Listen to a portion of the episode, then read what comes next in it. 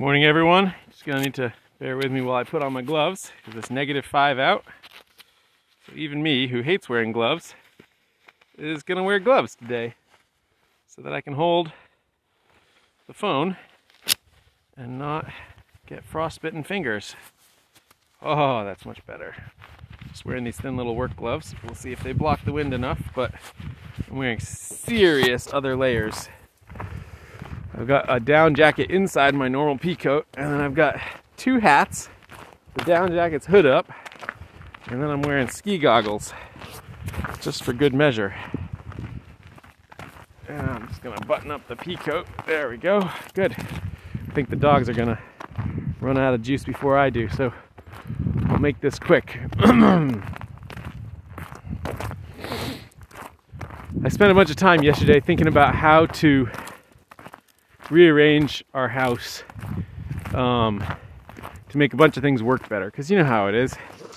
You get systems in place that are kind of built around the scar tissue of what existed before, but that don't actually expunge that scar tissue and think about how to use the space as a whole. Maybe you do that when you first move into a place, but often I feel like when you first move into a place, you don't necessarily have the right furniture, you don't know how you're going to use the rooms. In our case, we had a whole back half of the house that we rented out for years, and we're still trying to unpack how to use that space because when we took back over the back of the house, we already had existing systems for like where the kids kept their stuff. And we didn't we didn't like comprehensively overhaul our thinking of where things were. So for instance, you know, there's a bunch of sort of half-ass solutions over the years, like storing our life jackets in the back pantry. Not a great move. Now they're in the back mudroom. Much better. And one of the things, holy snikes, it's cold. One of the things that has recently come up is realizing that part of why I struggle to do the bookkeeping on a regular basis until it sort of becomes crunch time is because we don't have a command desk where everything is stored. We have a filing cabinet and we have our old command desk that's now just sort of an afterthought in my wife's office. Uh, you know, that has like the stapler and the tape and all that. But we don't have one space in our house where it's like, these are, this is where you sit down and do this sort of work. And so I was rethinking yesterday. Okay, well, if the one place where we can put that is right here, then that causes this ripple and that causes that ripple. And you shake it all out. And it led to this cascade of effects that I've talked about before uh, in the 10 minute improvement episode a while back. Maybe six months ago, I got really, we did like a whole other one of these cascades and it dramatically improved our lives. And wow, my nostrils are freezing up. And one of the things that um, better check on how the little white dog's doing. She's doing okay. Man, dogs are amazing animals. All right, so one of the things I noticed yesterday while doing the legwork for all this cascading stuff was that part of my general malaise about feeling like there wasn't a place to do these things was also related to sort of a, a, a number of sort of basic tasks. Hold on, we got a nice picture here.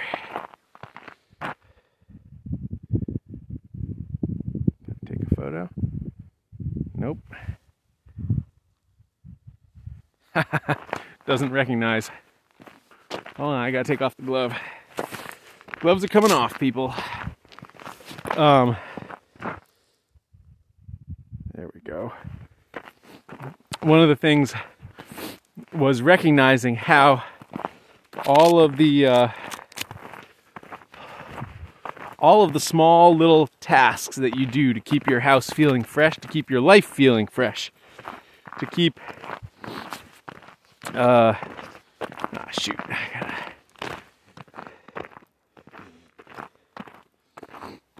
All the little things you do to keep your life feeling fresh are are a big part of what makes life feel good, right? And I don't think it's as simple as tidying up or not tidying up, although certainly I think this is why tidying up feels good. I think I honestly think that like this is this is the secret to a good life. Honestly, is that like is that you feel the energy that somebody put into something. You feel the energy that that goes into making a space work, keeping systems moving forward. When you see a big glut of I don't know, laundry that's uh, hasn't been dealt with, or a bed that hasn't been made, or you know, just a pile of random stuff on the floor what you're seeing is a lack of energy being put into a process, and that lack of energy is is felt as a stagnation. I mean, I guess I'm getting close to the sense of qi and feng shui here, but uh, I th- I don't think of it necessarily as just energy flow. I think of it as I think of it as the thing that makes life feel good and worth living is energy input. It's not energy output, it's energy input. And you can feel the energy input that somebody somebody else is putting into something and that feels good. but similarly, you can feel when you or other people are not putting in the energy that is required by a situation. And different situations are going to require different amounts of energy to get them to a place where it feels good. And so there's all these thresholds across all these different aspects of our lives that we need to be topping up and topping up. Or you could think of it as kicking multiple cans down the road. And you want to make sure that you're hitting all the different areas of your life with sufficient energy that they are getting what they need to continue to progress and grow and not uh, stagnate and die. And that's true of your laundry, it's true of your trash can, true of your relationships. And it's something I think about a lot and find endlessly fascinating and and I think like all of us needs to endlessly work on. Because it can always be better but it also it's not that it can always be better it's simply that there is also just a threshold that has to be hit for it to feel good in the first place. Whew! thank you for listening on such a cold day. Talk tomorrow